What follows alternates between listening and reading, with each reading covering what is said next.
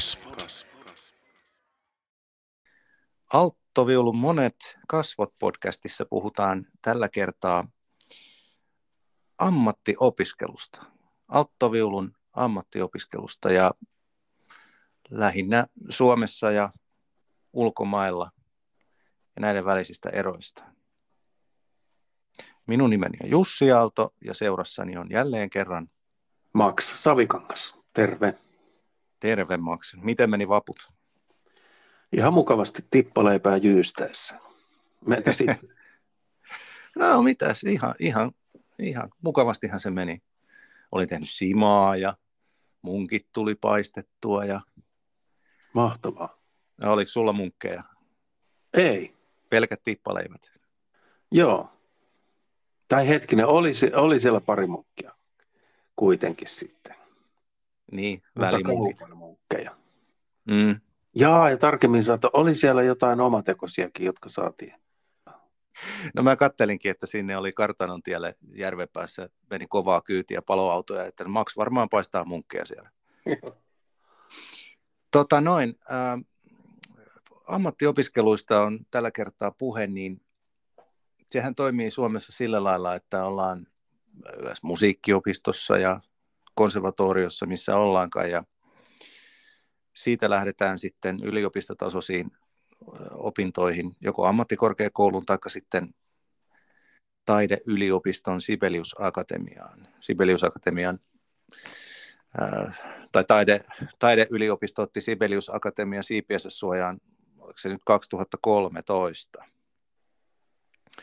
Tota, Max, mitäs, millaiselta sun ammattiopiskelut näytti?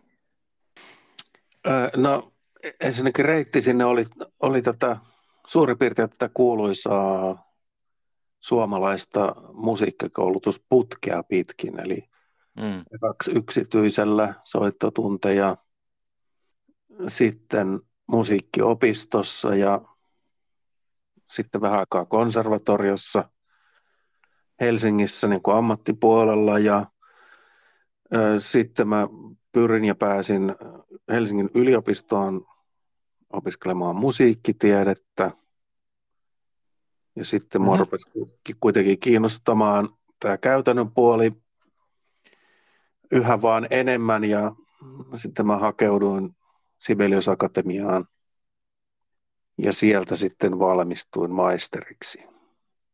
Mutta alttoviulu on kulkenut siinä mukana aina, koska se on kiinnostanut koko ajan tosi paljon.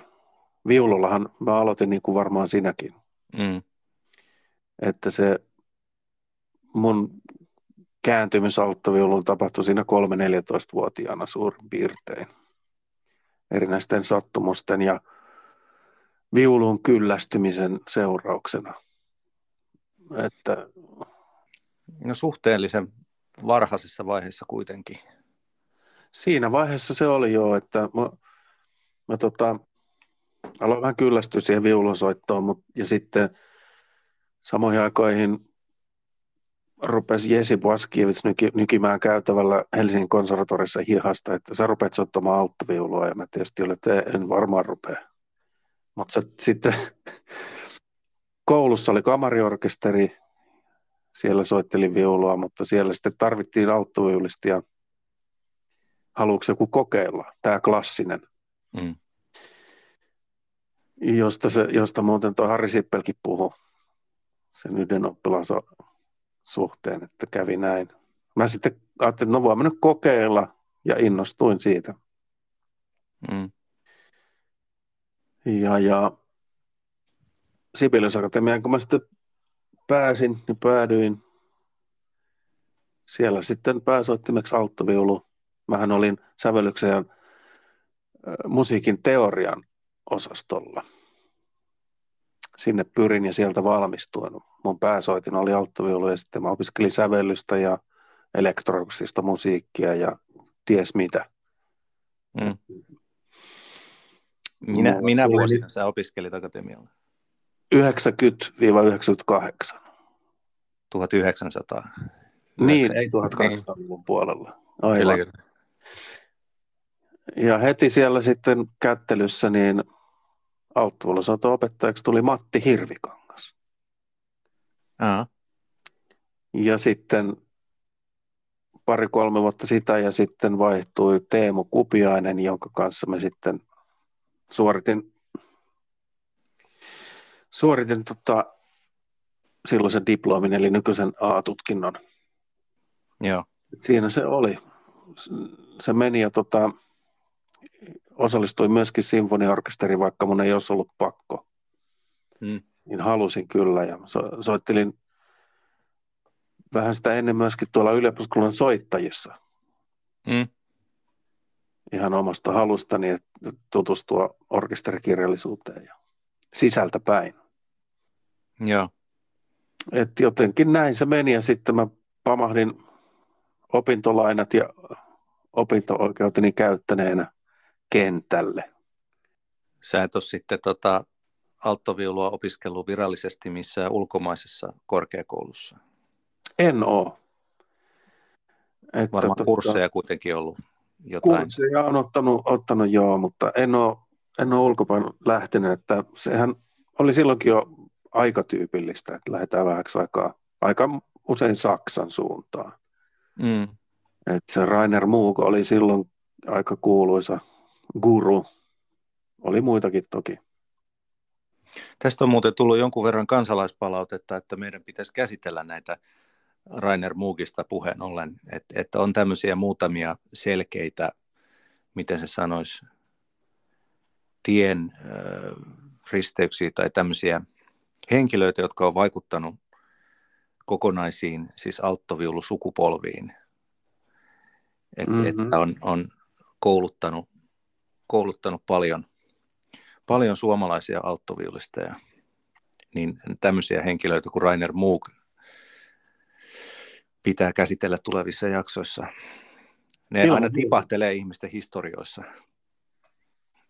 Kyllä, kyllä. Mitäs Jussi sulla toi polku ammattiopiskelijaksi ja ammattiopiskelu meni?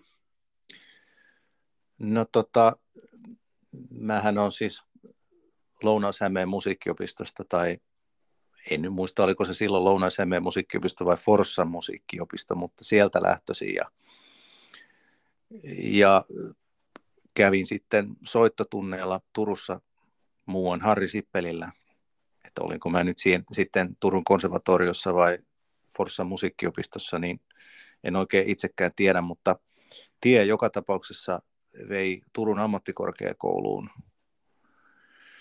2000, 2001. Ja tota, siinä sitten olin parisen vuotta. 2002 mä pääsin, pääsin Sibelius Akatemiaan olisikohan se sittenkin ollut 2000 syksyllä, kun olin siellä Turussa, mutta joka tapauksessa siinä oli armeija välissä ja muuta, mutta pari vuotta ammattikorkeakoulussa ja sitten Sibelius Akatemiaan Jouko Maasnerukselle. Ja tota, 2009 tein diplomin ja olin koko tämän ajan Jokella, paitsi sitten 2007-2008 mä olin vaihto-oppilaana Oslossa Lars Anders Tomterilla. Mutta aika vähän sitä itsekin on tullut oltua ulkomailla. Mä olisin siellä Oslossa halunnut olla paljon pidempään, mutta suoraan sanottuna rahat loppu. Mä olen, niin. kaikki, mä olen kaikkien näiden vuosien jälkeen vieläkin niin shokissa, että kuinka paljon siellä eläminen maksoi, että, että tota, se vähän vaikutti siihen. Mielellään olisin ollut siellä vähän kauemmin. Joo, nämä taloudelliset realiteetit varmaan aika monilla asettaisi omat rajansa, että voiko lähteä ja minne voi lähteä ja kuinka kauan siellä voi sitten oleskella. Semmoista se tuppaa varmaan nykyäänkin olemaan. Mm, kyllä. Et esimerkiksi yksi, yksi syy, miksi ihmiset on etsiytynyt Saksaan, tai se ei ole ainakaan varmaan hidastanut sitä liikettä sinne, on se, että se on edullisempi kuin vaikka Oslo. Mm. Voisin kuvitella.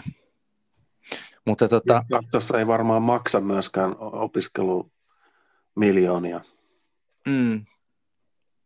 Että Toisaalta...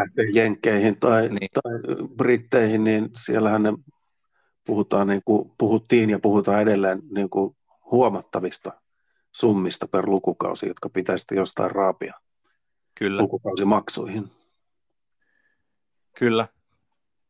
Se on juuri näin, että, että siellä tietysti on maailmanluokan opetusta ja joku voi argumentoida, että, että jopa parasta jossain Lontoossa tai Juilliardissa tai Curtis Instituteissa ja mitä näitä nyt on. Mutta siihen tulee se taloudellinen puoli, että se on sitten, ei ole ihan opintotuella mahdollista. Toki stipendi järjestelmä sielläkin pyörii, jos sattuu semmoiseen pääsemään, niin se helpottaa. Mullakin oli vähän aikaa auki Marylandin yliopistoon lähteä opiskelemaan alttuulusoittoa, mutta okay. Siinä olisi pitänyt latoa paalua pöy- taalaa pöytään, niin pirusti se jäi sitten vähän niin kuin siihen. Ei mulla ollut mm. mahdollisuuksia rahoittaa sitä oikein millään. Sibelius Akatemiaan hän haetaan pääsykokeen kautta. Ja akatemian pääsykoe on semmoinen, missä pitää sitten, tämä on nyt Sibelius Akatemian nettisivuilta nämä pääsyvaatimukset, eli ensinnäkin pitää olla muistaakseni ylioppilastutkinto tai joku tämmöinen vastaava. Mm-hmm. Ja sitten tota, tietenkin kun yli, yli, yliopistosta on kysymys. Täällä on, että esitä kokeessa, siis tässä soittokokeessa vapaa-valintainen ohjelma, joka sisältää yhden Roden kapriisin sekä kaksi muuta keskenään eri tyylikausia edustavaa teosta. Teoksia ei tarvitse soittaa ulkoa lukuun ottamatta Roden kapriisia. Eli tota, pari biisiä ja yksi Roden kapriisi – ja sitten tästä, jos pääsee eteenpäin, niin, niin, niin sitten on tämmöinen yleismusiikillinen testi, jossa arvioidaan nuotilukutaitoa, musiikillisen käsitteistön hallintaa, musiikin kuulovaraista hahmottamista ja nuotintamista sekä länsimaisen taidemusiikin historian tuntemusta. Ja tota, siihen aikaan, tai esimerkiksi silloin kun mä pääsin akatemialle 2002, niin olisikohan sisään otettu neljä tai viisi oppilasta ehkä. Onko turvallista sanoa, että tämä on semmoinen, että suurin piirtein sen verran se on tänäkin päivänä, kun vuodessa pääsee sisälle? Tämä on ihan... Ilmeisesti. Tuosta Helge Valtosen kanssa silloin vähän juteltiin, että miten noin sisäänpyrkivät opiskelijamäärät on vähentynyt, mutta kuitenkin aines, aines on aika hyvää. Mm. Paljon ulkomaalta tulee nykyään. Varmaan paljon enemmän kuin silloin joskus niin. Neoliittisella kaudella, kun me oltiin siellä. Vai mikä liitukausi? Kyllä, joo. Mä, olisiko, olisiko yksi tai kaksi ollut silloin niin kuin ulkomaalaistaustainen alttuvilusoto-opiskelija. Kun mä olin sävellyksen teorian puolella oli myös joitakuita, mutta ei ollenkaan niin paljon kuin nykyään. Mm. Se on tietysti osoitus siitä, että äh, business on globaalimpaa, kansainvälisempää ja taideyliopiston taso on sellainen, että sinne pyrkii tai miten se nyt sanoisi, kun ulkomaalta pyrkii taideyliopistoon, niin se on merkki niin kuin hyvästä laadusta. Näin mä sen näkisin. Opetuksen laadusta ja opiskelemisen laadusta ja yhteiskunnan laadusta. Näin ainakin haluaisin asian nähdä. Niin, kyllä kai tuolla meidän Sibilax Akatemialla on aika kova maine musiikkiyliopistona. Mm, mm. Että tänne halutaan tulla ja ei varmaan yhtään haittaa, että täällä ei ole niin kuin tähtitieteelliset lukukausimaksut myöskään ulkoma- ulkomaalaisille opiskelijoille. Mm, Mä olin mm. Etelä-Afrikassa alttuulikongressissa juttelin sikäläisten niistä townshipeista, eli suoraan sanoen slummeista tulevien alttuilistien kanssa, jotka haettiin sieltä pakettiautolla sinne kouluun ja vietiin takaisin sinne townshipeihin. Ja ne ei ollut uskoa korviaan, kun mä sanoin, että jos läpäiset pääsykokeen, niin opiskelu on periaatteessa ilmasta. Niinpä. Se on kyllä huikea etu. Toivottavasti se pysyy niin jatkossakin. Eihän koskaan tiedä, mitä tapahtuu. Mutta... Niin, kyllähän se sitten muuttaa tilannetta aika paljon, jos tulee 10 000 eurojen lukukausimaksut. Mm. Että kenellä yleensä sit, minkälaisilla ihmisillä on mahdollisuus lähteä siihen leikkiin. Niinpä. Että suomalaisen yhteiskunnan vahvuus on kyllä mun mielestä ainakin ollut siinä, että on jonkinlainen niin sanottu mahdollisuuksien tasa-arvo. Että voit omalla työllä, omalla lahjakkuudella sitten edetä elämässä. Ei tarvi olla niin kuin syntynyt kultalusikkaisuus. Mm, mm. Jos kiinnostaa. Kyllä, kyllä. Mulla on semmoinen olo, että tullaan varmaan meidän tämänkertaisen vieraan kanssa puhumaan myöskin niin kuin yhteiskunnallisista asioista. Että meillähän on tässä jaksossa ilo ja kunnia saada vieraan Vuokko Lahtinen, joka on kyllä melkoinen kosmopoliitti muusikkona ja ihmisenä. Joo, erittäin mielenkiintoinen jakso tulossa kyllä. Mä oon joitakin yhteistyötä tehnyt Vuokon kanssa ja hän on kyllä omalla tavallaan erittäin mielenkiintoinen taiteilija. Öö, monialainen, kiinnostunut periaatteessa kaikesta maan ja taivaan välillä ja ennakkoluuloton. Että mun mielestä tämmöinen henkilö saattaa olla se tulevaisuuden muusikko tyyppi enemmänkin.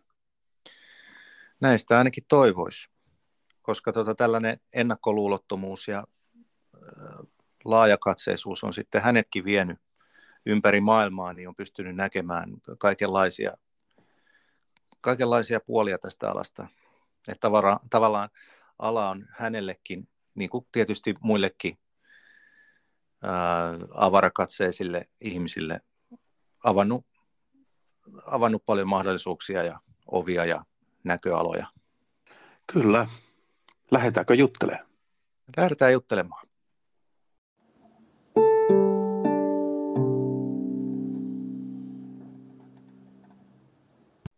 Joo, kuten sanottua, meillä on tänään aivan erityislaatuinen vieras, joka liittyy seuraamme kaukaa Islannista.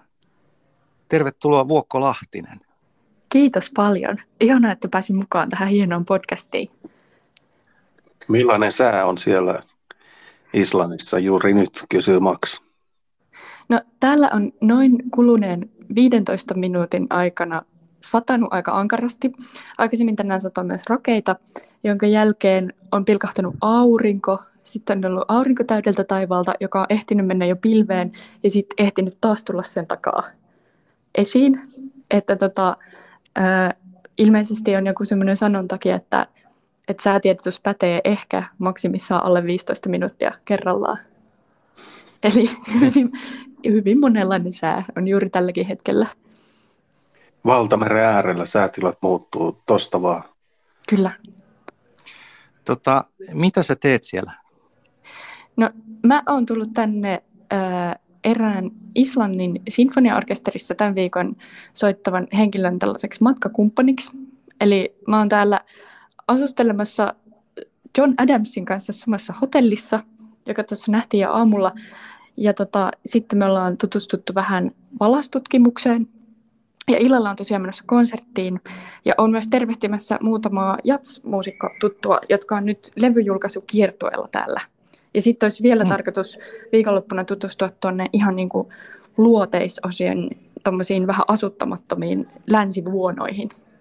Länsivuonoiksi niitä kutsutaan. Eli Eli yritän taas tapani mukaan tehdä täällä kaiken nyt tässä viiden päivän aikana. Ja paljon kyllä saa yö aikaankin. Tulitko sä juuri valaan katsomisreissulta mereltä? Joo, siis siellä muun muassa oltiin rakeitten seassa.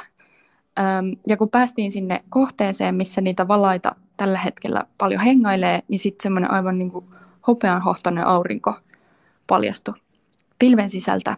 Ja sitten nähtiin siis tosiaan semmoinen yksi yksinäinen, todella, todella, todella upean näköinen, noin 17-metrinen valas, joka, jonka hengitysväli, eli pintaan väli oli aika tarkalleen aina noin kolme ja puoli minuuttia. Ja sitten me nähtiin se ehkä viitisen kertaa, kun se kävi purskauttamassa sitä vettä tai semmoista vesihöyryä ja hengittämässä. Ja sitten aina lopuksi näytti se upean pyyrystön ennen kuin lähti sinne syvemmälle sukeltamaan. Niin se oli kyllä ihan sanoin kuvamaton kokemus. Ihan siitä kylmästä huolimatta.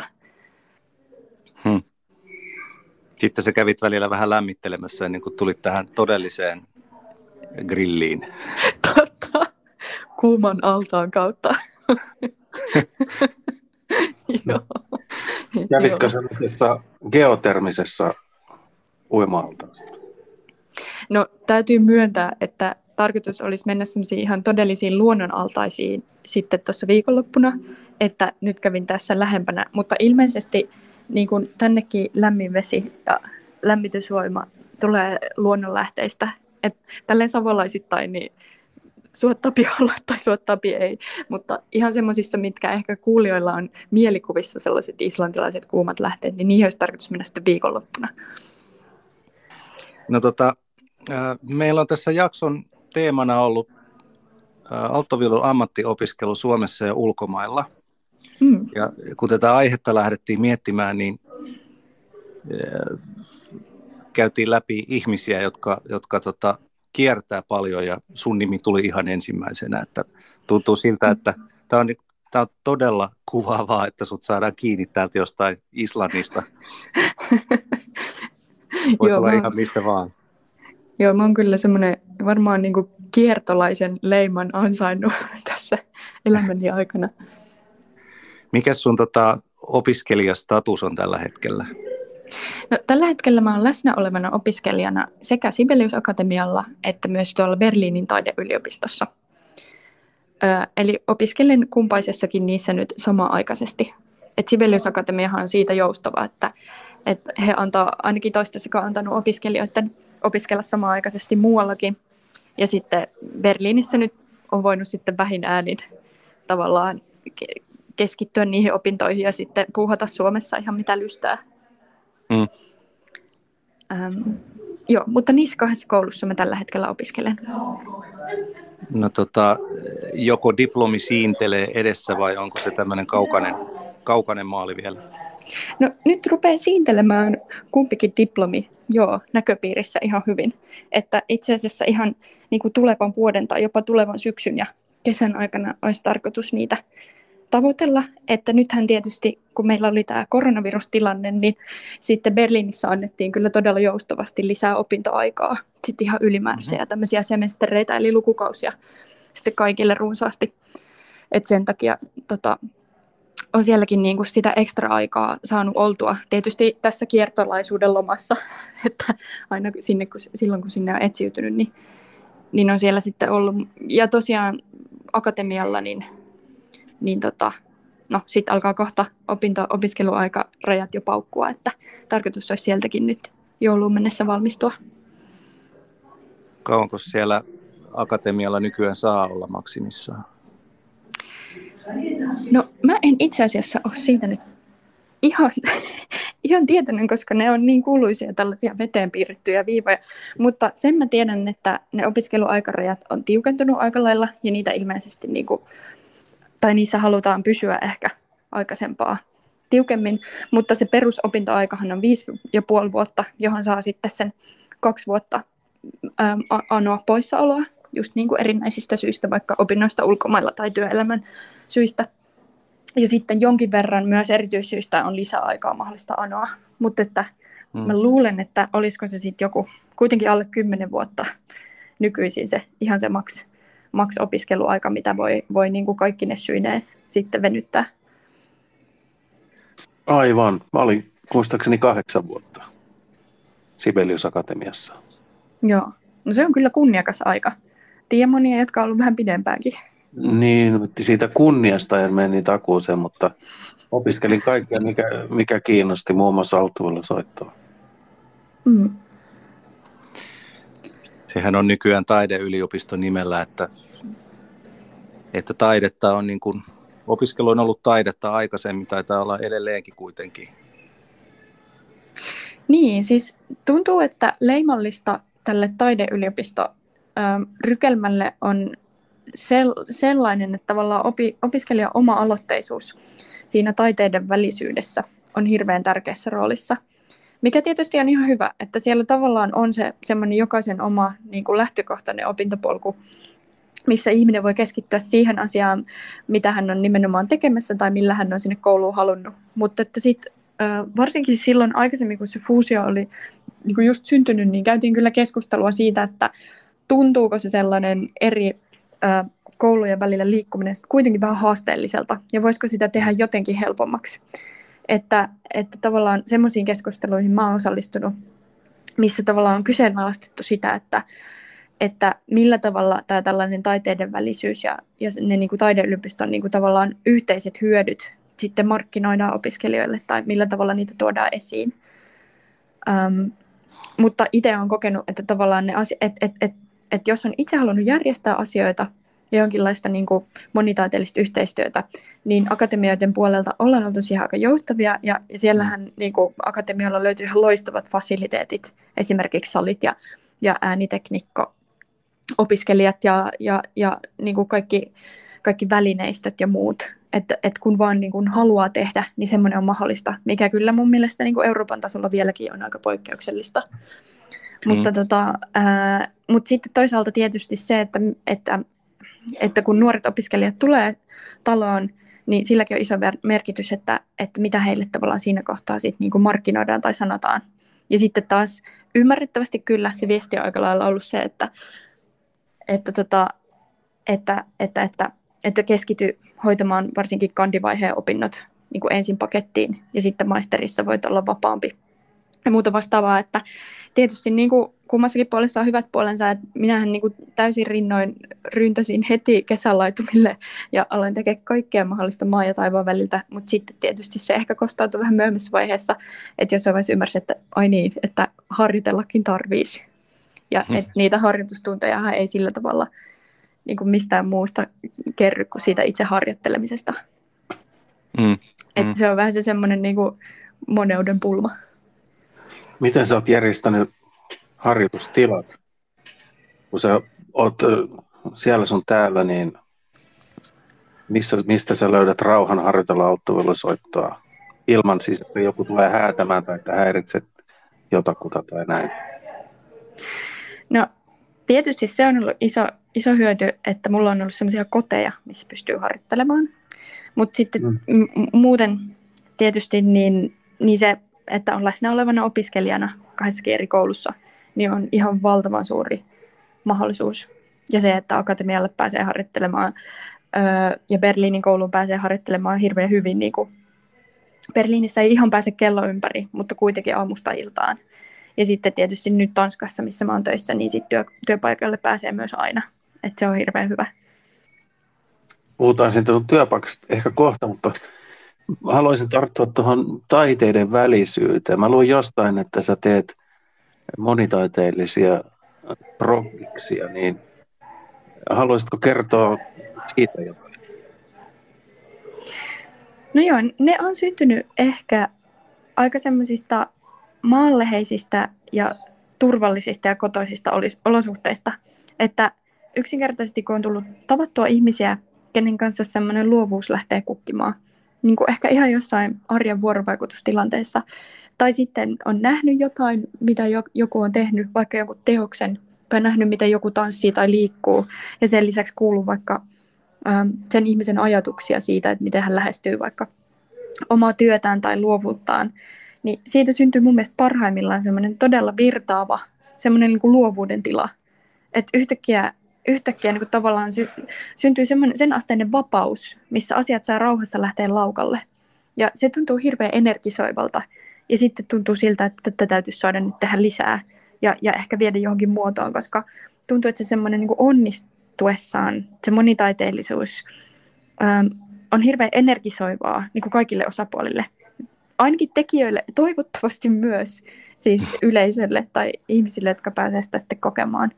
Mutta tavallaan niin kuin laaja-alaisesti niin kuin ihmisyydessä ehkä yleensäkin, että mitä enemmän me päästään kurkistamaan jonkun toisen ihmisen niin kuin horisonttiin tai, tai toimialaan tai, tai elämään tai ajatuksiin, niin jotenkin sitä virkistävämpää se on. Varsinkin ehkä, kun sen oman tekemisen luonne on sitä, että, että, että siellä yksin kopissa vietetään todella paljon aikaa niiden, vaikka niiden sormiharjoitusten tai teknisten asioiden tai semmoisen erittäin pitkään jatkuvan prosessin parissa. Niin tuntuu, että, että se on ollut hirveän tärkeää vastapainoa just sille, päästä vaikka semmoiseen luovaan improvisaation tilaan, jossa kaikki saa tehdä aloitteita ja siitä syntyy joku kokonaisuus, minkä kaikki yhdessä siinä hetkessä huomaa. Ja olkoonkin, että se jää välillä ihan vaan siihen tilanteeseen, niin kuitenkin sen tilanteen niin yhdessä tunnustaminen tai sen tilanteen yhdessä eläminen, niin tuottaa semmoisen kytkeytymisen koko, kokemuksen joskus. Että tavallaan ei olla yksin omissa poteroissa, vaan että nyt tapahtuu jotain, mitä me kaikki koettiin, ja se tuntui hyvältä. Kuulostaa mm. mahtavalta. On, Onko nämä siis ollut tavallaan Indien pohjalta, siis näiden taideinstituutioiden ulkopuolella, vai onko se saanut mahdollisuuksia tehdä niitä tota, esimerkiksi Sibelius Akatemian ja sitten Kuvataideakatemian kanssa, vai miten se on ollut? No Sibelius Akatemia on ollut mukana tässä toiminnassa ehkä esimerkiksi mun B-tutkinnossa, jolloin tavallaan se polku oli sellainen, että se lähti tosiaan ihan, ihan autotallista tai autotallipohjalta tai, tai kotoa kämppisten kanssa tai ihan sellaisesta niin kuin leikistä ja projektista. Ja sitten syntyi ajatus siitä, että hei, että mulla on tämmöinen mahtava mahdollisuus pitää tietyn mittainen konsertti musiikkitalossa, jonne saa salit ja tosiaan kaikki fasiliteetit. Ja sitten vielä yleisön paikalle ja vielä raadin paikalle esittämään vielä ajatuksia siitä, että, että minkälaista se oli. Niin, niin, niin tosiaan esimerkiksi se, että et, et Sibelius Akatemialla B-kurssi ja A-kurssin pystyy tekemään niinkin vahvassa formaatissa, niin sehän on niin kuin ihan tosi, tosi upea ja tosi tärkeä ominaisuus niin kuin instituutiona. Mm. Öö, mutta mutta tota, mutta mun tapauksessa ideat niille on lähtenyt ehkä aina jotenkin vapaa-ajalla. Tai ihan missä sattuu, milloin sattuu. Koska jotenkin tuntuu, että ei ikinä tiedä, että kenet tapaa tai mitä näkee ja missä kohtaa. Et tuntuu, että siinä, siinä yhteydessä niin sellainen funktionaalinen koulu, joka on valmis ottamaan opiskelijoiden ideoita vastaan ja, ja tukemaan niitä niin kuin niiden ideoiden toteuttamisessa, niin on ihan ratkaisevaa tässä kohtaa. No Berliin ihana tämmöinen kuuluisa vapaamielinen kaupunki, niin tota, ää, miten sä näet sen siellä koulussa? Kannustetaanko siihen enemmän vai vähemmän kuin Helsingissä? Vai yhtä paljon? Onko no se, se samanlaista? Musta tuntuu, että, että se perusluonne on siinä mielessä sama, että, että ne impulssit vaikka monitaiteellisuuteen tai, tai erilaisiin projektien tekemiseen lähtee niin kuin ihmisestä itsestään lähinnä. Öö, ja, ja ja, ja se Berliinin kouluhan on aika laajalle levittäytynyt. Se on valtavan suuri koulu, että ää, eri toimijat, no vähän niin kuin Helsingissäkin, mutta ehkä vielä korostuneemmin toimii niin kuin eri kampuksilla. Joskin me, esim. meidän musiikkikampuksella on myös teatteriopiskelijoita. Se on joskus hauskaa, että ne vetää siinä meidän koulun pihalla Qigong-harjoitteita tai keppijumppaa tai, tai jotain kontakti-improa. Mutta että pääasiallisesti ää, sanoisin, että se on saman luonteista, että, että niitä kiinnostavia projekteja ja kiinnostavia ihmisiä on aina tarjolla, mutta että niihin pitää niin kuin aika lailla itse tarttua. Joskin äh, sitten Berliinissä kylläkin opinto-ohjelmaan on sisällytetty tietty osa tällaisia vapaavalintaisia opintoja, jotka on ihan selkeästi niin kuin, niin kuin klassisen musiikin opintojen ulkopuolisia.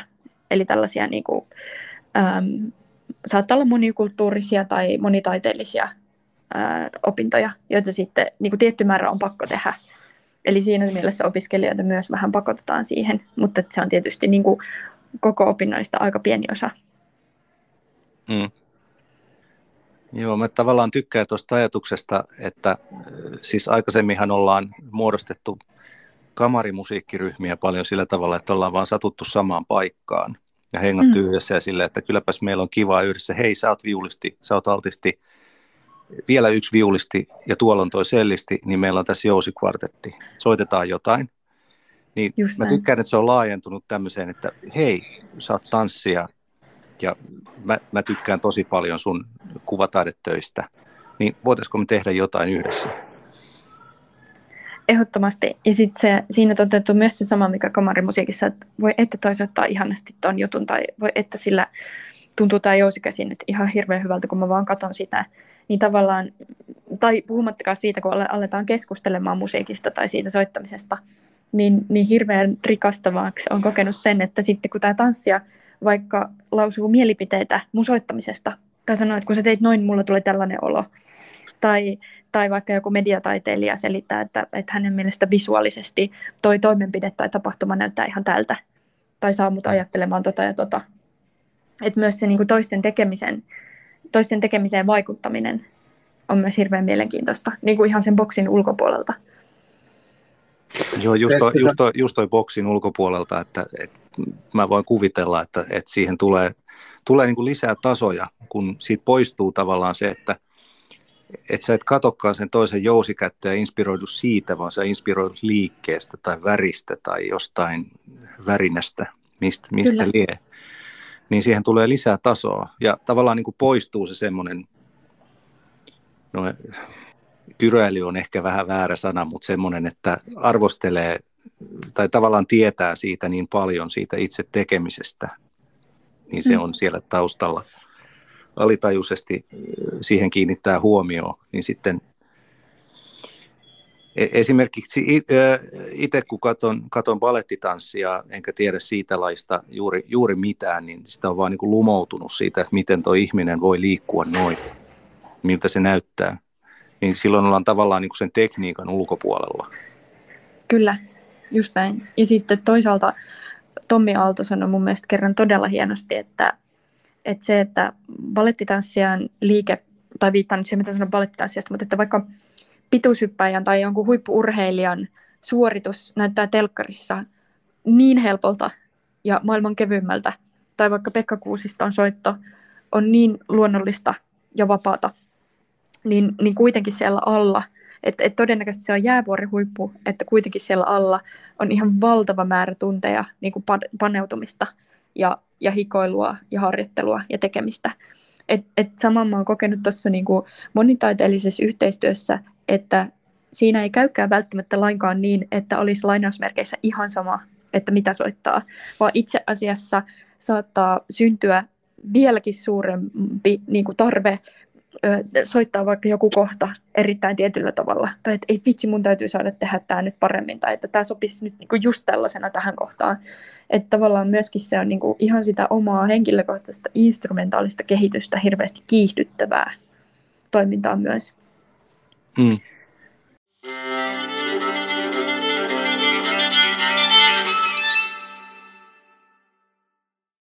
Mites Vuokko, Oletko sä te, te, tai siis, ootko tehnyt tai teetkö parhaillaan tai ajatteletko tulevasi tekemään ö, monitaiteellista juttua niin, että sä et soitakaan alttuviulua, vaan teet jotain muuta? No kyllä, että meillä on parhaillaan menossa tällainen ihan pinnanalainen salainen levyyhtiöprojekti mun kahden taiteilijaystävän kanssa. Tämän levyyhtiön, projekti, levyyhtiön projektin nimi on Spectrum Records, koska Spectrum Records oli jo varattu. Ja tämä ehkä viittaa sellaiseen tietynlaiseen kirjoon, jolla niin kuin näiden levyyhtiön osanottajien mielet vilistää usein, varsinkin silloin, kun meidän päät laitetaan yhteen. Ja tämän levyyhtiön tärkein metodi on, että jokainen idea hyväksytään ja jokainen otto ja nauha hyväksytään.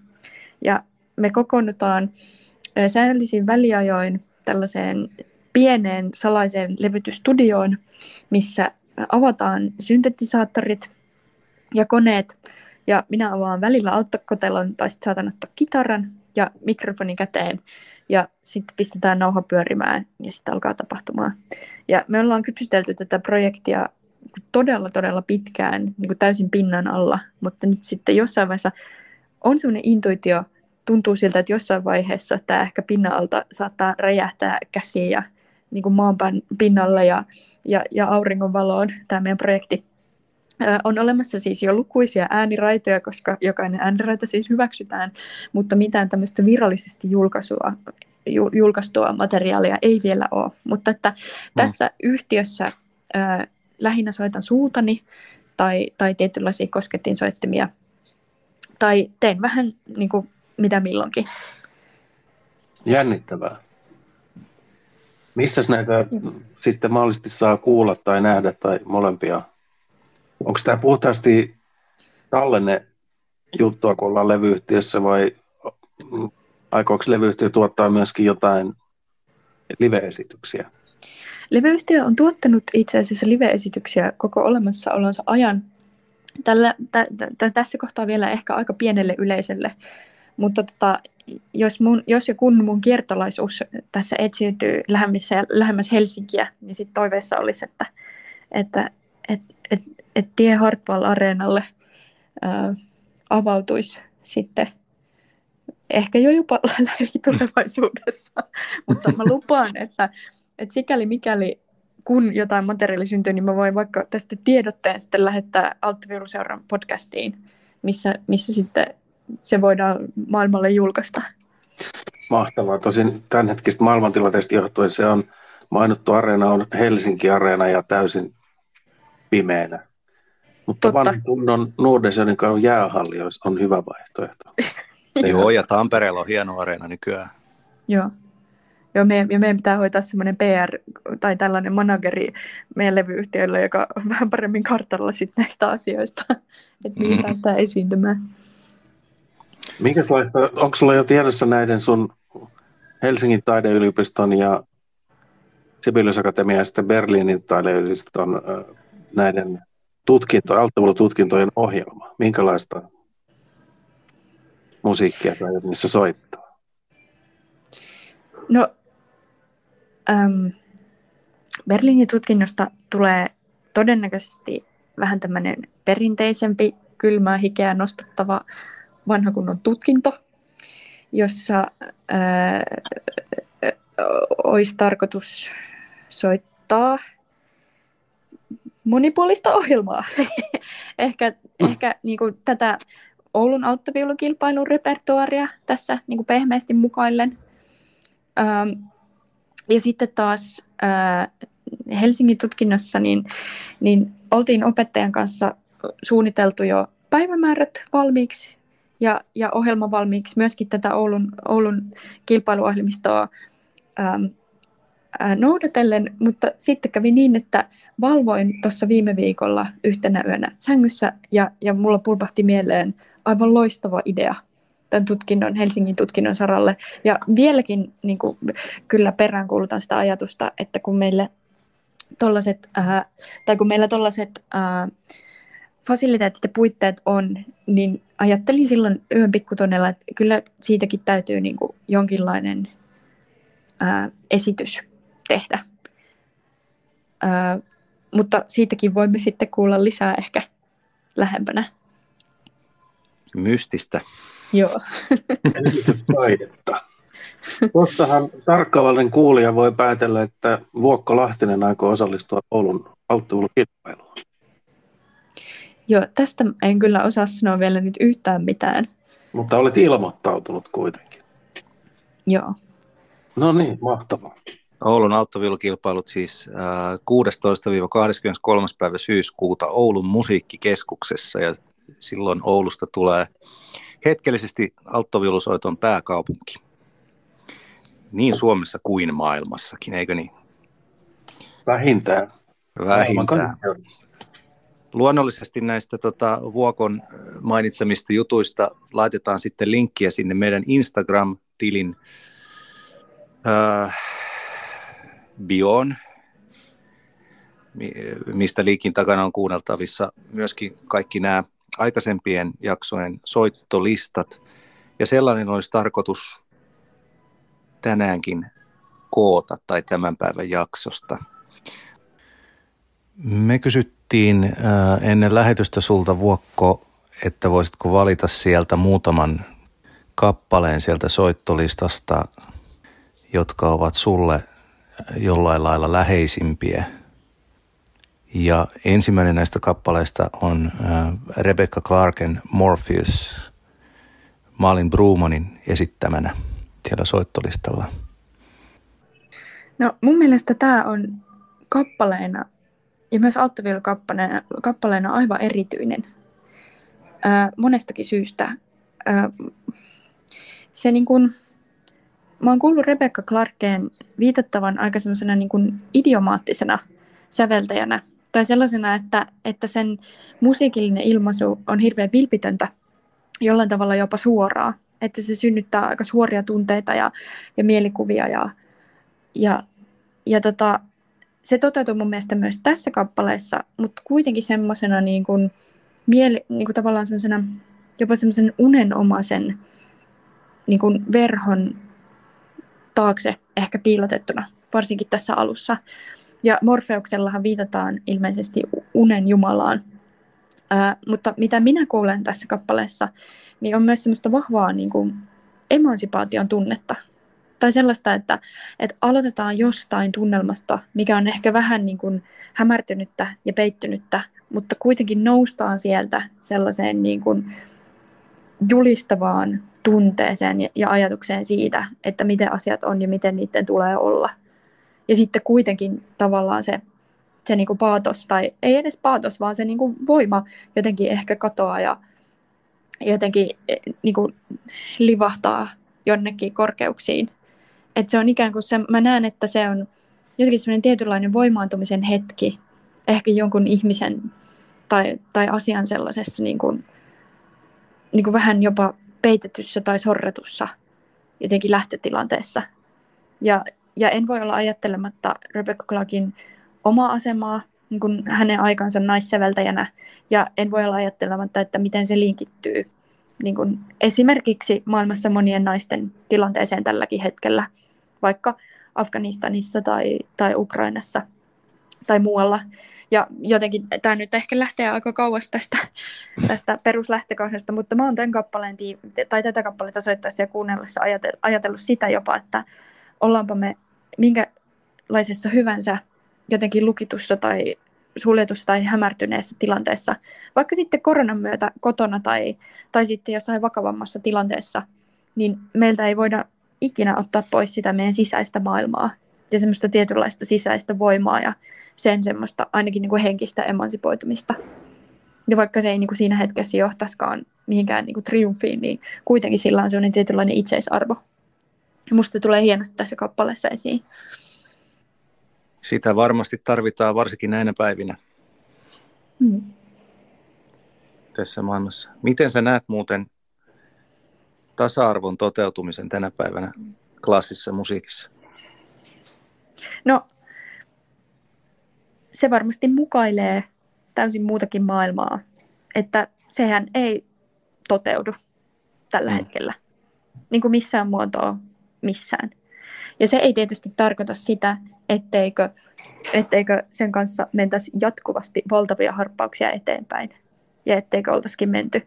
Ja, ja tavallaan niin tämä on vähän ristiriitainen ristiriitaisen tuntunen tilanne vastata tällaiseen kysymykseen, jossa se pohjatunne on se, että tasa-arvo ei vielä tällä hetkellä täydellisesti toteudu, ja samalla voi kuitenkin sanoa, että seuraa valtavalla ilolla sitä, että miten orkesterit ja, ja eri järjestävät tahot, ja itse asiassa niin kuin myös ruohonjuuritasolla niin kuin ihan kaikki kollegat ja itse myös niin kuin jatku, jatkuvasti herää enemmän ajattelemaan sitä, että, että, että toteutuuko tasa-arvo ja, ja otetaanko me mm. niitä askelia, mitä meidän täytyy ottaa. Ja mun mielestä hyvä esimerkki on esimerkiksi tämä, tämä viime vuosien, oliko se just nyt korona, kriisiä ennen tapahtunut, vai milloin se nyt olikaan tämä kohu siitä, että, että soitetaanko esimerkiksi naissäveltäjien musiikkia riittävästi ja saako naiskapellimestarit riittävästi mahdollisuuksia ja muuta vastaan, niin mun mielestä niin kuin esimerkiksi Suomen orkesterikenttä ja oikeastaan koko musiikkikenttä on vastannut tähän todella hienosti.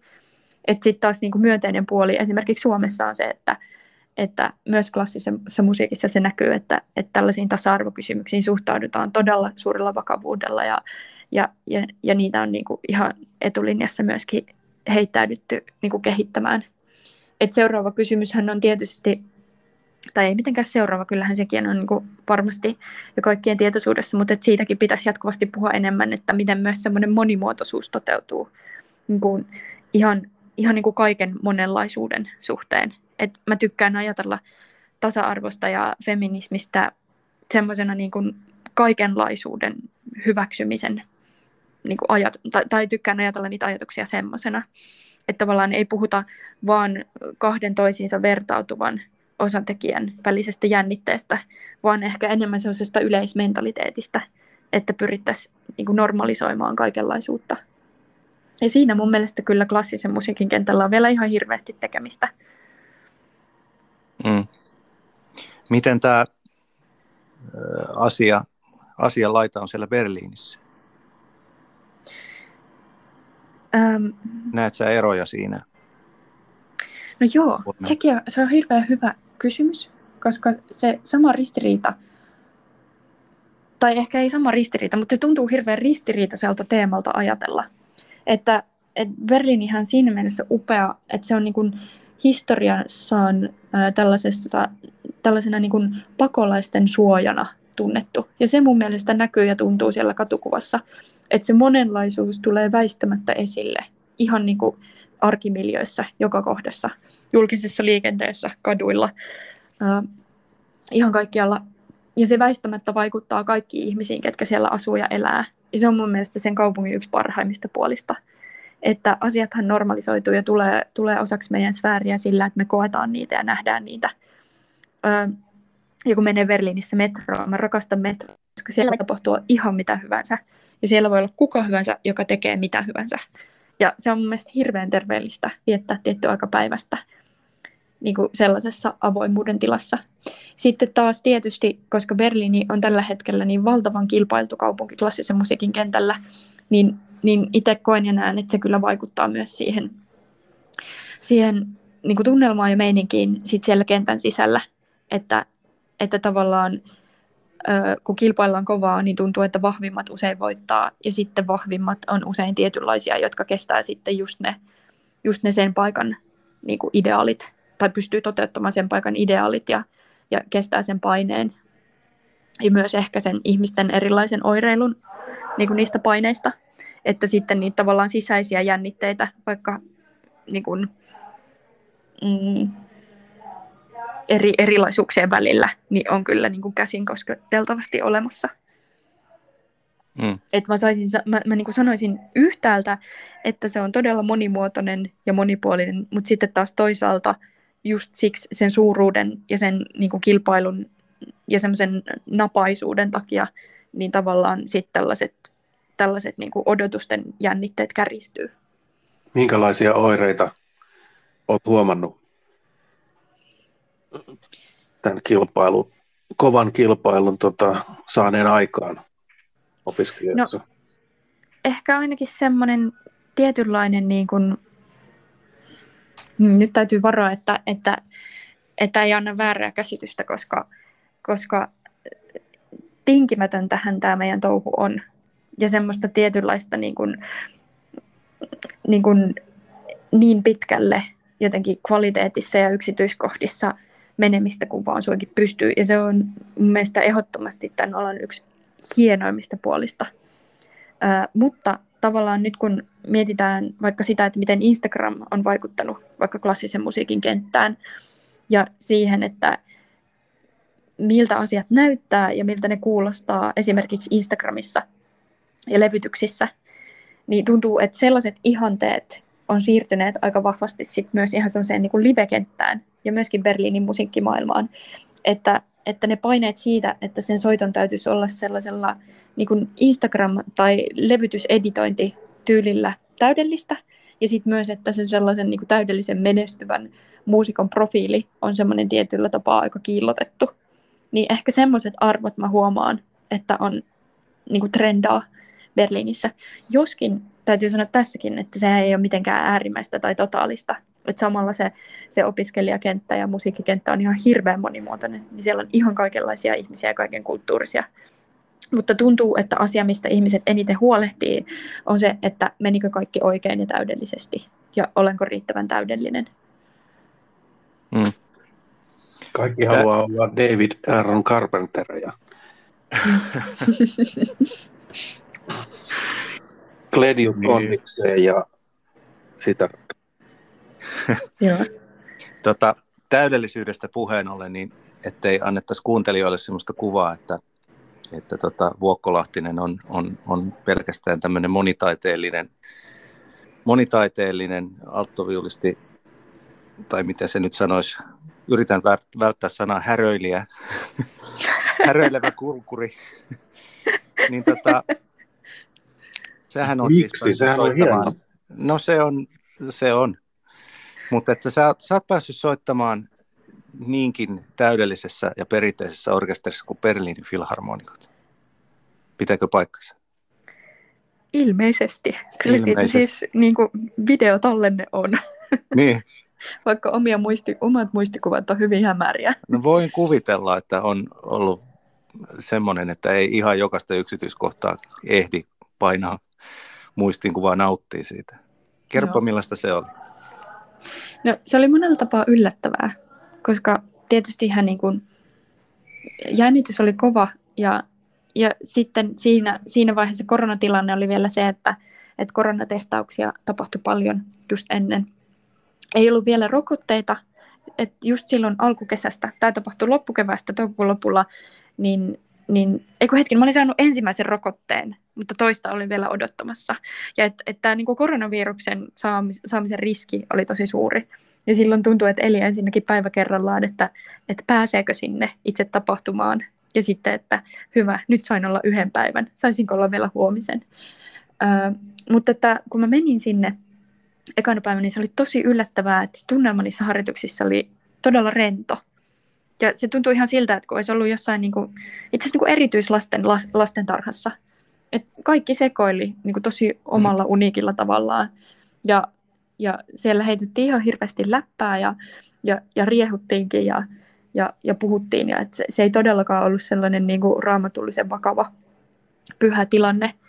Ää, ja sen takia siellä oli itse asiassa yllättävän vapaa ja hyvä olosoittaa. Ja, ja tota, olihan se tietysti siis niinku ihan mykistävää, että niinku vaan kuunnella hmm. niissä harjoituksissa, että mitä tapahtuu. Ja se ohjelma oli hyvin semmoinen niinku näyttävä, että siellä oli tosi isoja solisti, solistinumeroita niin kuin orkesterista tuli, niin ky- kyllä siinä niinku tuntuu, että erilaiset toffeet valuu niin kuin kehossa kaikkialla ja hmm. samalla champagnea poksahtelee ja muuta, mutta tota, jännittävää siinä oli myös se, että se oli viimeinen tällainen striimikonsertti. Että sitten kun lähestyttiin sitä striimiä ja sitä itse H-hetkeä, niin sitten se tunnelma itse asiassa niin kuin, niin kuin kiristyi ja jännitteistyi tosi vahvasti. Ja sitten lopulta kenraaliharjoituksessa, kun Rattle johti ja sitä aikaa käytettiin tosi niin kuin musiikissa tosi vapaasti, että tosi monet asiat saattoi mennä aina joka kerta hyvin eri tavalla, että koska se on niin kamarimusiikillista ja sellaista jotenkin uskomattomalla tasolla se yhteissoiton niin kuin joustavuus, niin kun mä menisin yhdessä kohdassa niin kuin ajatuksella ennakoida jousenvaihtoa niin, että mä en niin kuin kirjaimellisesti liikkunut niin kuin milliäkäs siihen suuntaan, että mä olisin vaihtanut jousta, jonkun ihmisen pää kääntyy, ja mä tiedän, että sä ajattelet, että älä luulekaan vaihtavasta sitä jousta siinä kohtaa, missä ajattelit.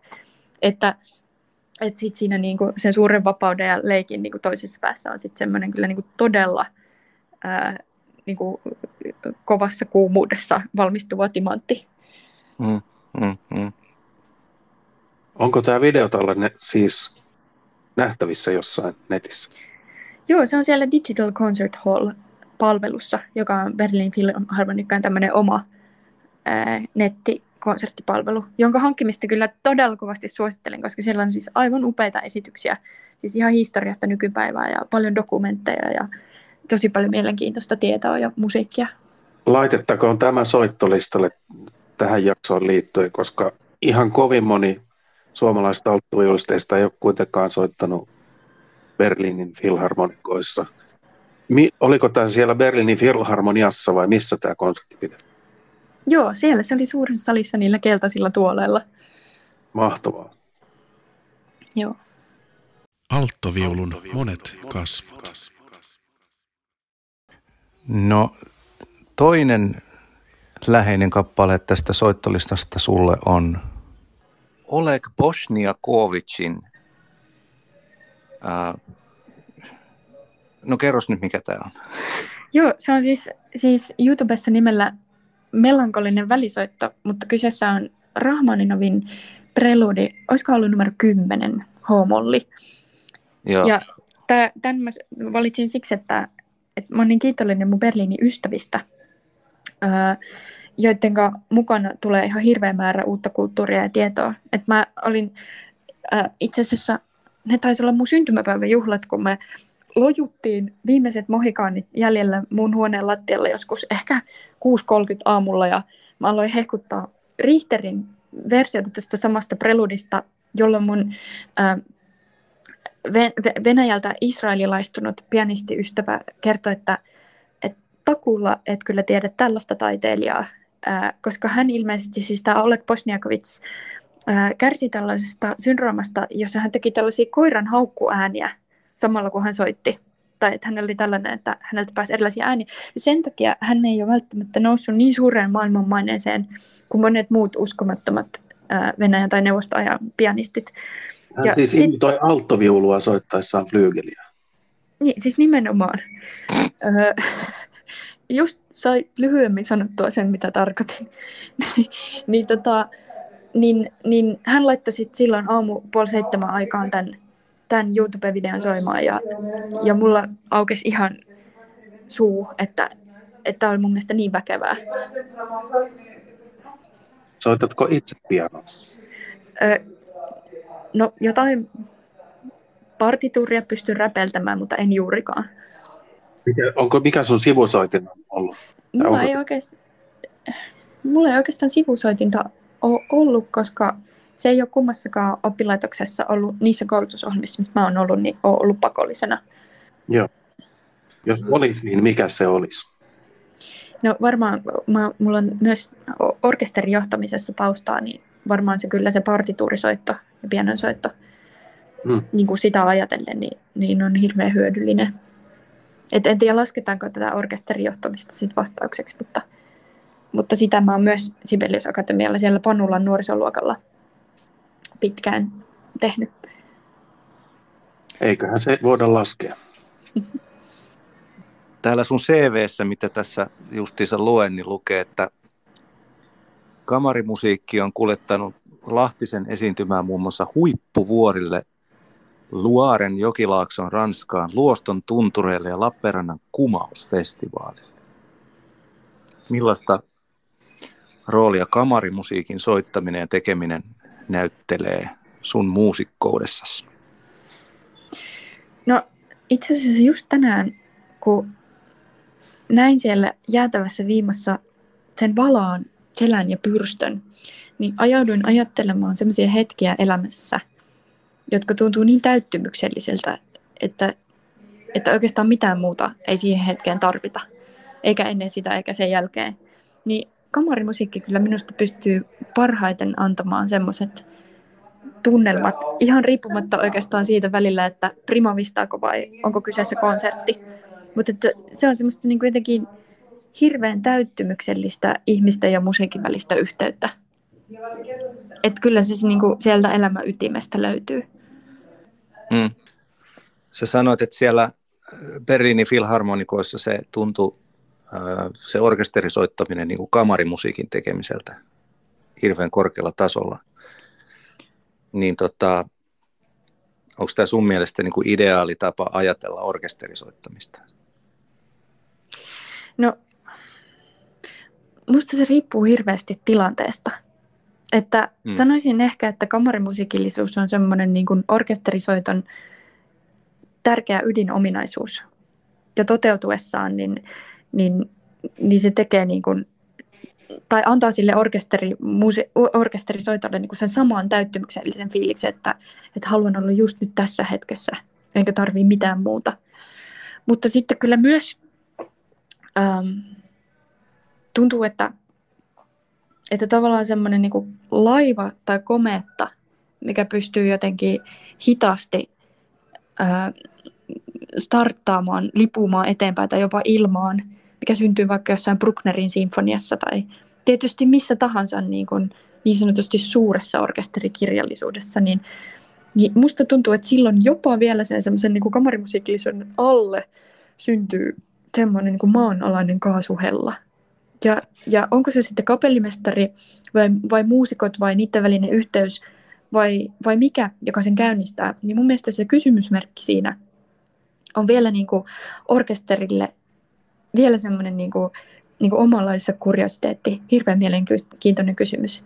Että, että silloin tuntuu, että itse jotenkin niin kuin melkein jopa kelluu siinä komeatan päällä, ää, vaikka onkin ehkä sit toisaalta kamarimusiikillisesti niin aktiivisena osaottajana jossain määrin.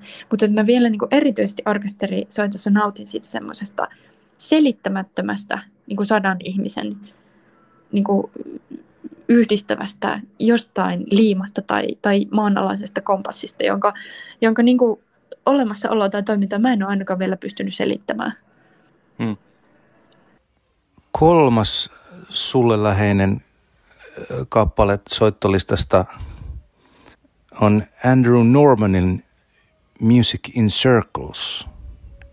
Äh, kerrotko Vuokko vähän tästä kappaleesta? Mitä se sulle merkitsee?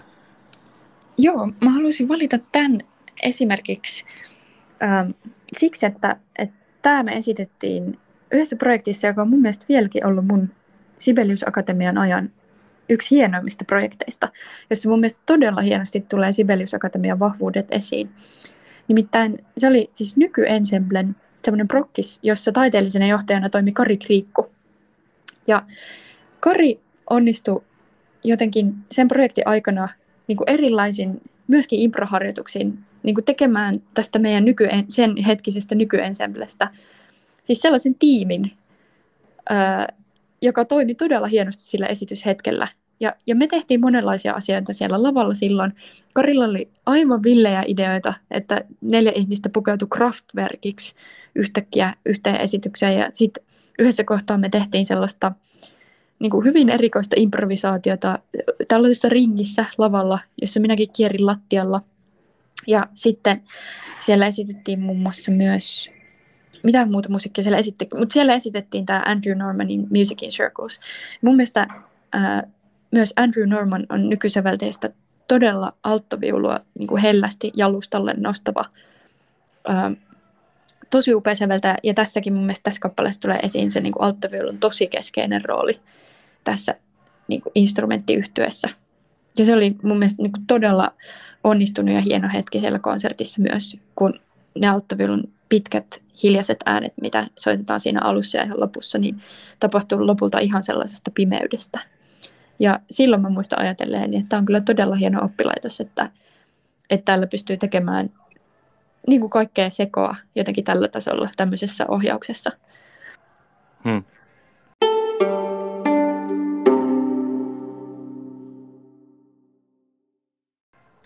Sä oot tällä hetkellä töissä siellä Tanskassa, niinkö, ja asut siellä Joo. Kööpenhaminassa. Kyllä. Tota, semmoinen kysymys mulla olisi vielä, että missä sä näet itsesi tulevaisuudessa? Mä Mitä sä teet tässä, isona? Mä voisin tässä kohtaa siteerata lukuisia ystäviä, koska toi on sellainen kysymys, jota mä oon eniten ehkä itse kysynyt hädissään mun ystäviltä, että missä mä olen kymmenen vuoden päästä, että mikä musta tulee isona, että missä te näette minut. Ja niin kuin, useampi ihminen on vastannut tähän kysymykseen niin, että sinun kohdalla ei ole kyllä aavistustakaan. Että se voi olla ihan mitä tahansa. Ja täytyy sanoa, että itsekin uskon sen, että elämä on päässyt yllättämään jo niin monessa kohtaa niin monella eri tavalla, että, että mä, mä, en, niin kuin, mä en kerta kaikkiaan tiedä, mutta innostuksella odottaa. Minne tuuli kuljettaa. Niin. Kiitos Vuokko näistä pilkahduksista sun selvästi kiireiseen ja monikulttuuriseen, monitaiteelliseen, monikaupunkiseen äh, tota, meininkiin tällä hetkellä. Ja mä oon aivan varma, että tuosta, mikä musta tulee isona kysymyksestä, niin tulee joku jännittävä lopputulos ja siitä ei kannata niin hirveästi ehkä murehtia. Voi kiitos, toi helpottaa. Ja täytyy omasta puolesta sanoa myös, että kiitos teille tästä podcastista. Että mä oon ollut alusta asti tästä ihan fiiliksissä ja mun mielestä tämä on niin mahtava juttu. Kiitos Vuokko, oli aivan mahtavaa saada sut vieraaksi. Kiitos teille ja hyvää kevättä. Sitä, Sitä samoin. Kiitos. Moikka. No niin, moi moi.